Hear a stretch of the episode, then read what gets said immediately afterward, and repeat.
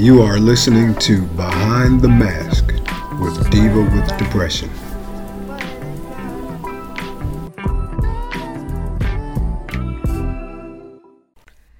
Welcome to Behind the Mask with Diva with Depression. Thank you for joining me today. Today we're going to follow up on my generational trauma episode. I received so much feedback from that episode that we wanted to take it one step further and talk about where do we go now? What the hell do we do now that we know what generational trauma is? What do we do now that we know how we have been carrying generational trauma forward ourselves? What do we do now that we have all of this information? Where do we go? So for everyone that has not had a chance to listen to their generational trauma episode, I'm going to give you the meaning of generational trauma. Generational trauma is a traumatic event that began decades prior to the current generation and has impacted the way that individuals understand, cope with, and heal from trauma.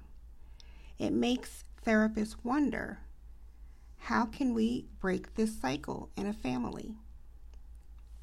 And that's something that we all wonder too. I mean, we all know that there are illnesses, there are patterns, there are just ways. Some people call them superstitions. I was reading something the other day where somebody was talking about sweeping your feet. You know, you're not supposed to sweep your feet. And the person said they don't even know whether it's true or not, but they still do it because grandma did it, great grandma did it, you know, and so on and so forth. And these are things that we passed down, that were passed down to us from our ancestors. And, you know, sometimes we know why we do it. You know, I'm sure that there is a story. I'm sure that there's a history, but that doesn't always make it the right thing to do. It doesn't always make it the right thing that we want to carry forward.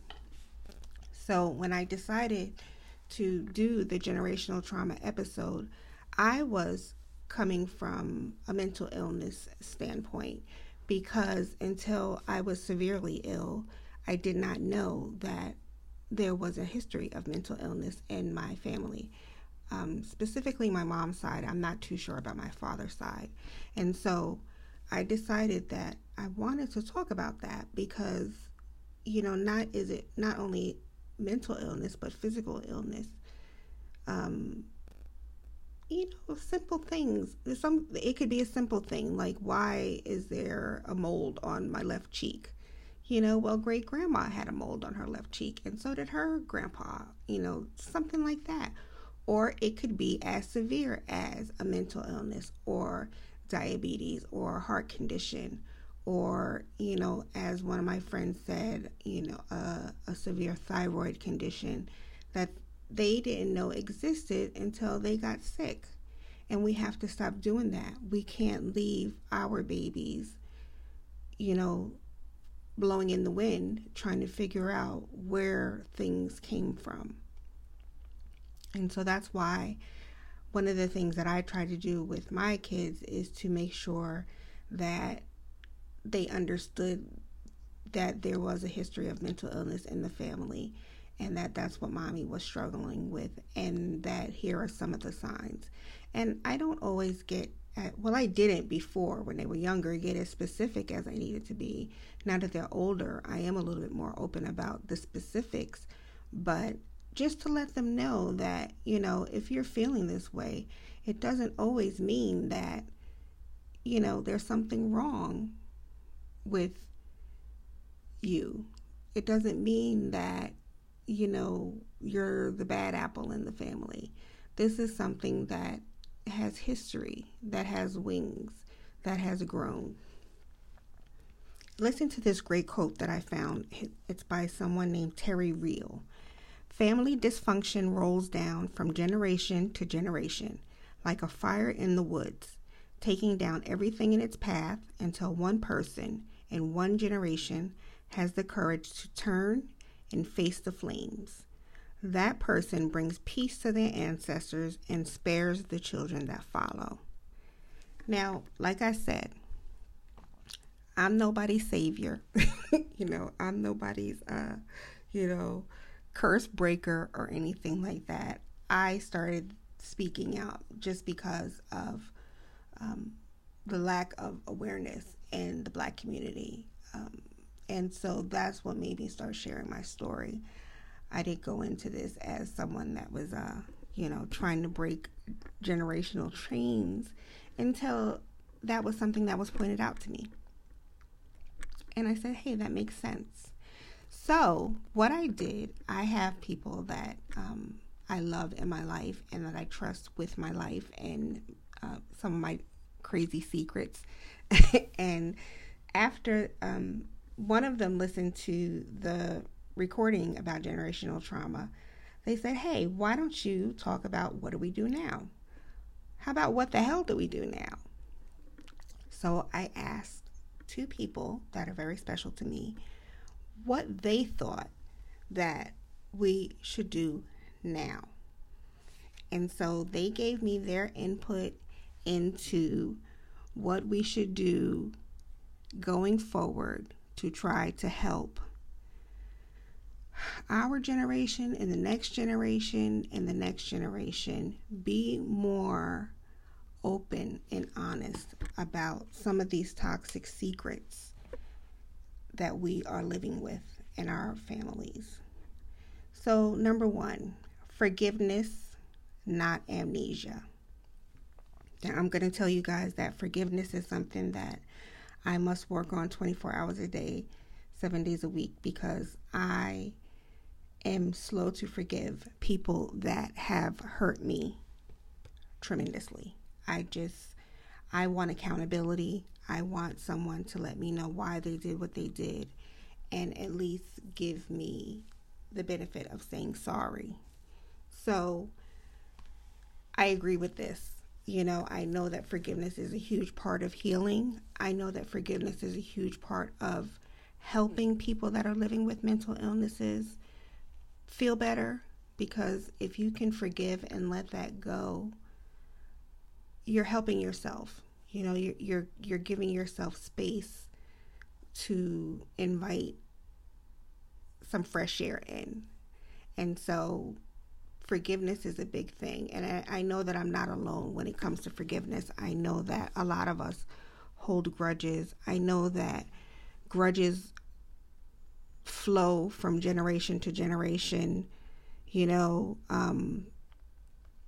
about, great aunt so-and-so didn't like great uncle so-and-so. And then great aunt so-and-so's children and great uncle so-and-so's children carry that forward and forward and forward. And so now you have this new generation of people who don't like each other, but they don't know why they don't like each other. So let's work on forgiveness and see where that takes us. The next thing that they mention is building a new legacy in the form of family meetings, intergenerational open dialogue. Well, listen, I don't know about y'all, but my family, get them together sometimes is just a handful. And, like I just said before, as far as forgiveness is concerned, we still have a lot of crap rolling down from family to family, downwards and outwards, and for example, I'm very open with my baby cousins, but that doesn't mean that I'm open with everyone in my family, or that because I don't have conflict with the babies, I still have conflict with others. And so that stops me from interacting with the whole family. I will not go to certain events because I don't want to be forced to interact with people that I am not comfortable with. or I have issues with. And so, yes, on one hand, that is protecting me, but on the other hand, it stops us from discussing some of these pains that we're holding on to. If we sat down with our family members that we do have a problem with and start to openly talk about some of the things that we're holding on to, maybe that would be the first step in healing some of the generational pain. A lot of us are carrying stuff that doesn't belong to us. I read that somewhere too. And, you know, the pain and the hate that my mom has for someone shouldn't be the pain and the hate that I should carry for that same person, because we know them differently. And as parents, we shouldn't do that. We shouldn't subject our children to that. So having open dialogues about what's really going on, about what we're really holding on to, is an awesome way to start to heal.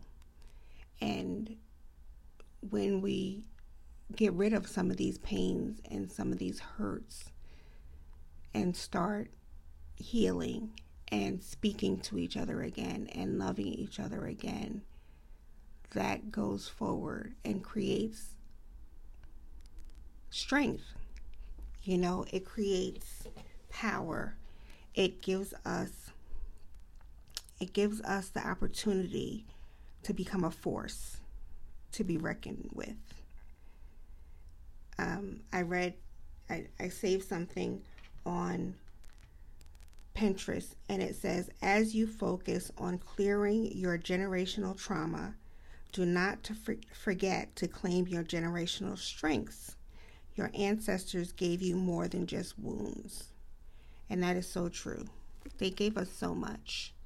You know, how would I know how to make that fantastic pound cake? Or, you know, how would another family member know how to, you know, plant a wonderful garden. You know, there are numerous accomplishments that our ancestors passed down to us, and it's time that we start embracing some of those also. Access to mental health services with counselors who are people of color. This is the second person that gave me some feedback on what the hell do we do now. I will tell you, as a mental health advocate, as a mental health and mental illness research person, as someone who talks to people that are living with these pains, and as a caregiver and as patients, I talk to people every single day. And that is one of the biggest problems that we have in the mental health community. We do not have enough psychiatrists and therapists that are people of color. And that makes it difficult for us to open up and share our pain, because we fear not being understood. We fear being ridiculed. We fear being judged. And so there are so many of us in communities of color that are just stuffing down the pain because they can't find anybody to help them. They can't find anybody to heal them, because we don't have our own listening to us. And so you go into a therapy situation with someone who does not know anything about your culture, your background, the generational trauma that you're carrying, and they have no idea how to heal you. They know how to put a Band-Aid on you. They know how to suggest a pill to make you feel better for the moment, but they do not know how to get down to the nitty-gritty of the generational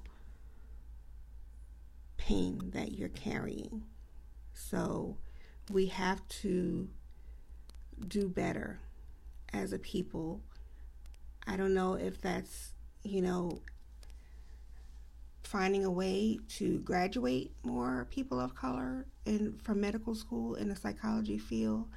I don't know if we need to sort of partner with professional people and bringing a non-professional aspect to it. And what I mean by that is if you have people that are willing to share, willing to mentor, willing to partner with people that are emotionally struggling. You don't need a degree to be helpful. And so maybe that's something that we can highlight going forward. I know my daughter suggested that I go back to school and become a psychologist. And I told her, hell no. I'm too old for the studying. My brain doesn't work. I would not be able to retain the information. But I like being a mentor. I like being a mental health advocate. I like sharing here and on social media. And so if I can continue to help that way on a grander scale, that's something that I would do. And I know that there are loads of people out there that are trying to get their voices heard about what we're dealing with in communities of color. And so maybe that's another road that we should start working on in the future. Don't be bound by traditions. Sometimes what's best for someone is to leave certain traditions to the generation before. Oof, that's a mouthful. It's sort of like the story that I just told you about sweeping the feet. The next generation doesn't have to believe in that superstition. So let's just leave that with Aunt Martha. And the ancestors. Maybe, like a lot of us have been letting go of the pork or the red meat, becoming vegetarians, becoming vegan, because the diets that we have had historically are just not working anymore. And we are not in a place where we grow our own food anymore. So we don't know what we're buying at the supermarket, and we don't know what we're putting into our bodies. So we have to be extra careful. That doesn't mean that you can't have mac and cheese. You could just have a healthier version. That doesn't mean that you can't have the cabbage with the fat back. You just have to substitute the meat. That is not the answer for everybody. But we have to respect the fact that that is the answer for a lot of people. Letting go of that tradition of the sometimes high fat, high sodium African American diet is something that we have to leave in the past. And I can tell you as a baker and as a cook, there are so many options out there. I adjusted my menu several times for several clients.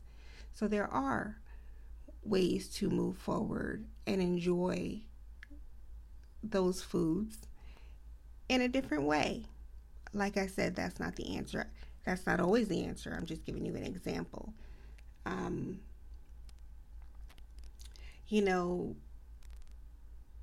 The way we talk to our children. Saying children should be seen and not heard. Well, that's way, way, way, way back, in the generational line. I was one that was always seen but not heard. But no one ever questioned why I wasn't heard. Right? Think about that. No one questioned why I didn't talk, or nobody questioned why I didn't voice my opinion, why I was scared to speak up for myself. And here we are today. So we have to stop carrying that tradition forward. You need to start listening to your babies from the time that they can talk. Listen to what they have to say. Pay attention to their feelings. Pay attention to their facial expressions. Pay attention to what they're not saying. You know, that is something that we need to nip in the bud. Our children need to be seen and they need to be heard so they can become better people for their generation and for their next generation. And number 3, and I know that this one always gets a lot of flack. Prayers and Jesus won't fix everything. We have to start realizing that the need to look outside of religion and not stigmatize those who do. I want to tell you, number one sidebar is that I do have plans to do an episode about faith, religion, and mental illness. And I'm not sure if it'll be a one-parter or a 200-parter, you know, because this is something that we need to talk about more. And it is a huge topic in the mental health community. And it's a huge topic in religious communities. And so we need to find a way to meet in the middle. I just had a conversation with, well, several conversations. I did an interview with a youth minister. I did a panel the other day with a minister. And these are ministers from my generation, and so they are trying to take the necessary steps to find a way to acknowledge mental illness in the church and the religious community and help people. You know, one of the things that I stress is that you can't, if I pour my heart out to you, don't just say, I will pray for you. Or say, you need to give it to God. Or you need to read verse so-and-so. Because that's patronizing me. That is showing me that you really aren't too concerned with what I'm really going through. I did not break a nail. I am living with an illness. And so prayer alone doesn't fix that illness. Bible verses alone do not cure my illness. So we need to work harder as a community to find a way to verbalize what we're feeling and have those in the religious community, in the spiritual communities, understand why we are the way we are or why we react the way we are. You know, my grandfather was a deacon in the church. I always say that he ran the church. And so, you know, we grew up in that church. And that was the conversation. If somebody said that they, you know, were sick, well, I'll pray for you and, you know, read verse so-and-so. And that was the end of it. There was no follow-up. And so, you know, I don't know. That sort of maybe works for,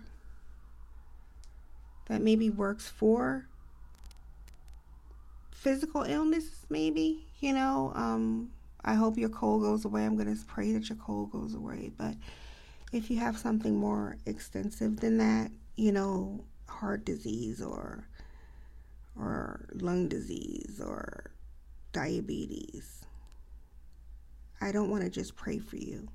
I want to pray that the medication that you have to take for your illness starts to heal you.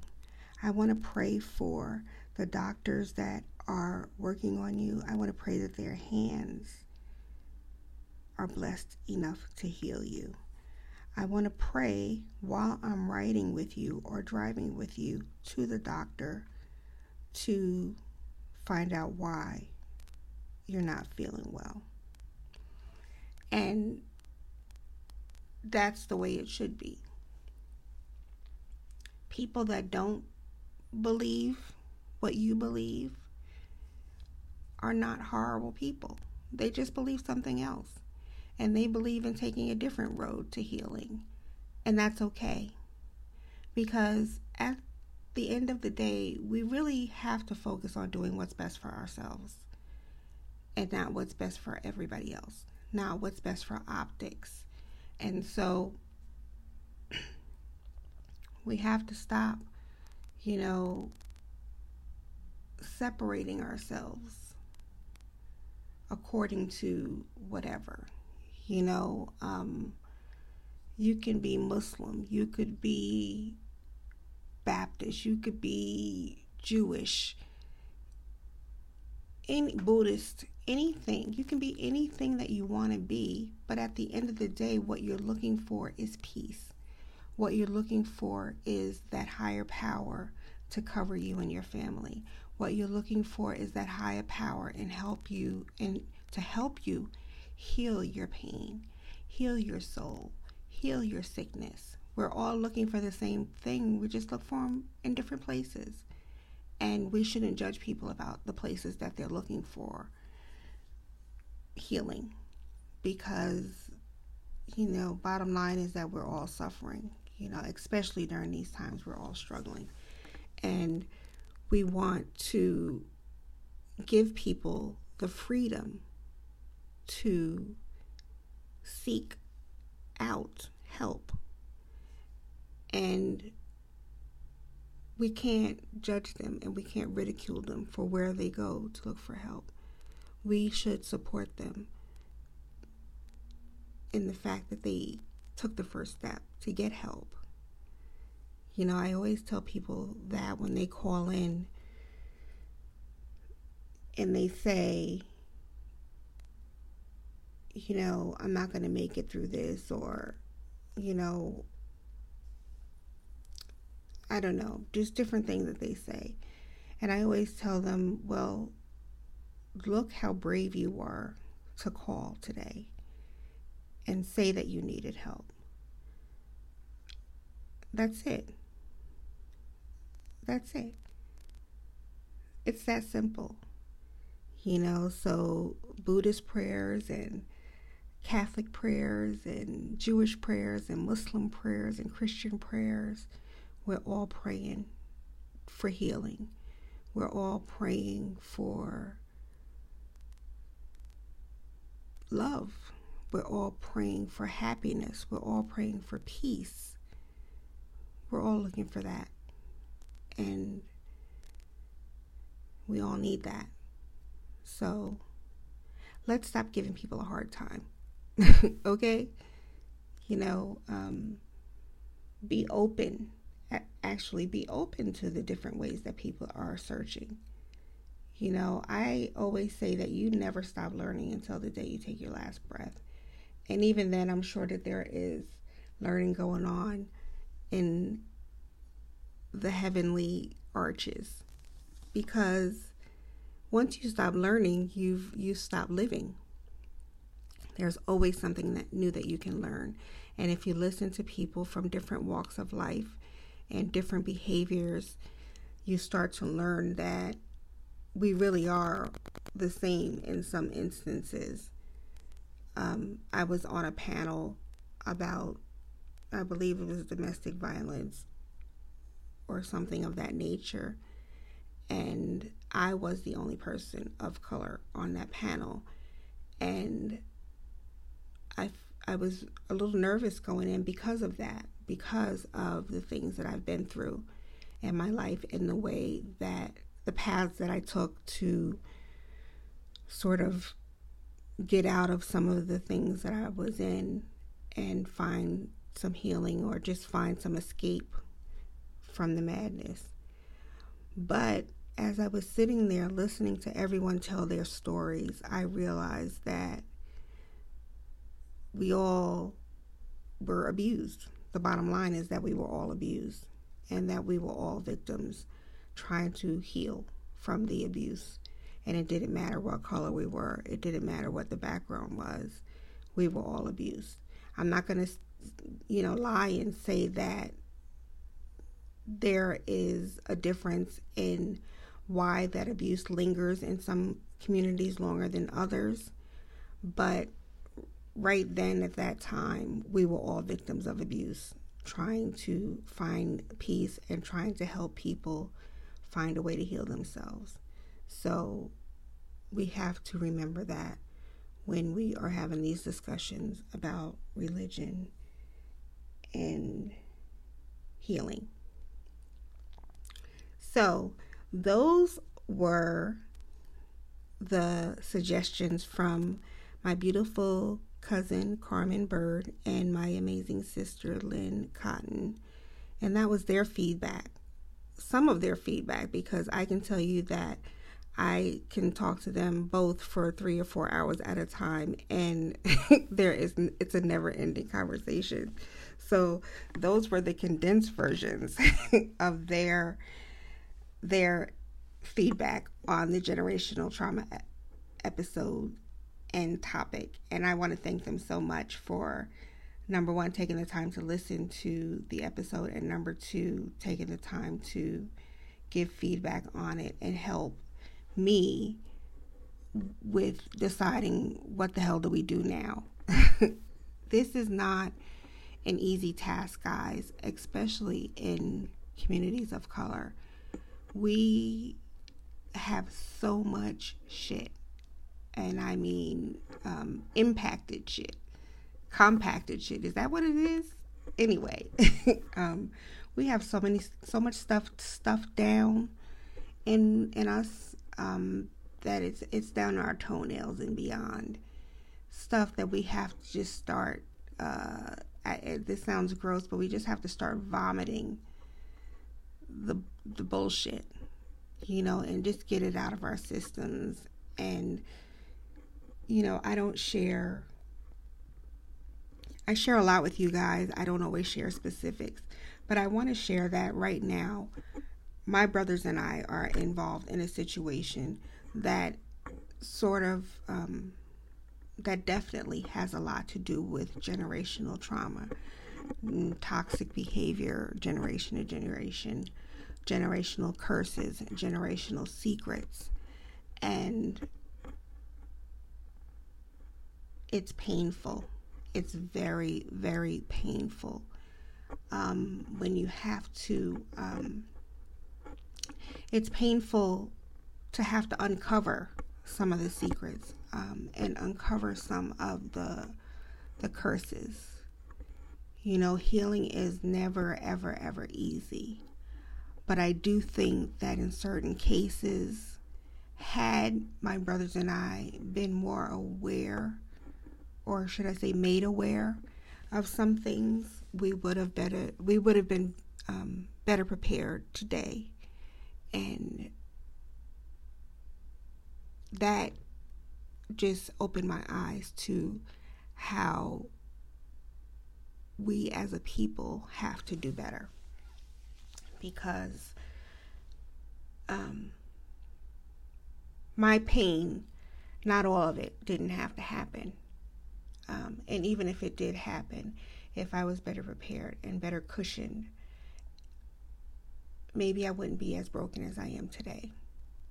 So if all you do is sit down with your babies and discuss the physical illnesses that are in your family,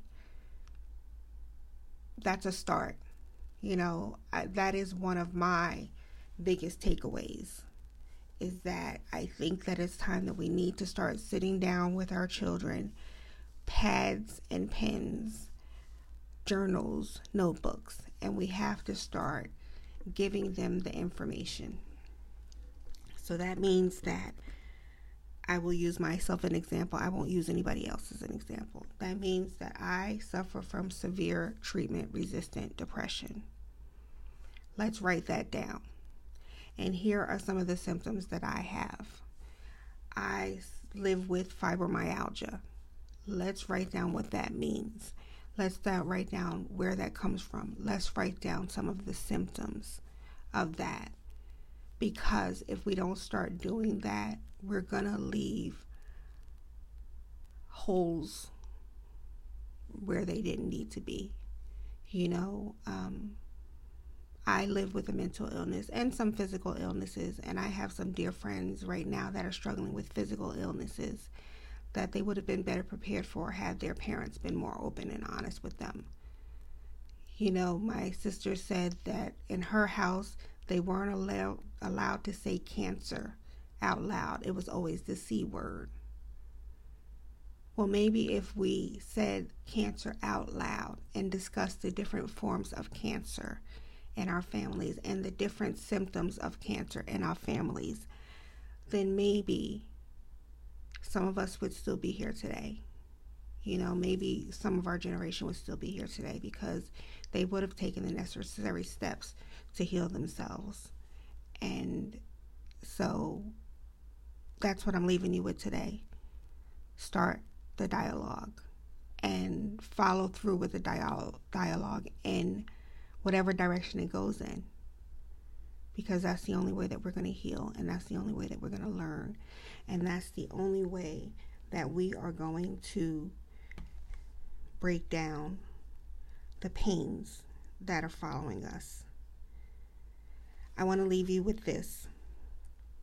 A cycle breaker is someone in your family who disrupts the genetic imprints, starts the healing in the family, recognizes dysfunctional behavior in themselves and changes it, takes time to understand why the people in their family are as they are, recognizes coping mechanisms that are no longer helpful, doesn't seem to fit in with the family, the black sheep, is ready to know themselves outside of the family system, recognizes unhealthy familial patterns and chooses to not repeat them. That was from Psychology, Psychotherapy Central. Be that change. Thank you for listening to Behind the Mask with the Diva with Depression. We are available on Podbeam, I think iHeartRadio, Spotify, and iTunes, if it was fixed yet. We welcome all feedback and suggestions. If there's something that you want me to discuss, there's something that you want me to touch on, then please, please, please feel free to reach out to me. I will always, always take the suggestions and research them and include them in our episodes. Thank you to Illumination Technology for being my tech savior. If it was not for him, I wouldn't be here talking to you guys, because I am a technological idiot in a lot of cases. So as always, I get you, I got you, and I pray that you keep fighting. Take care.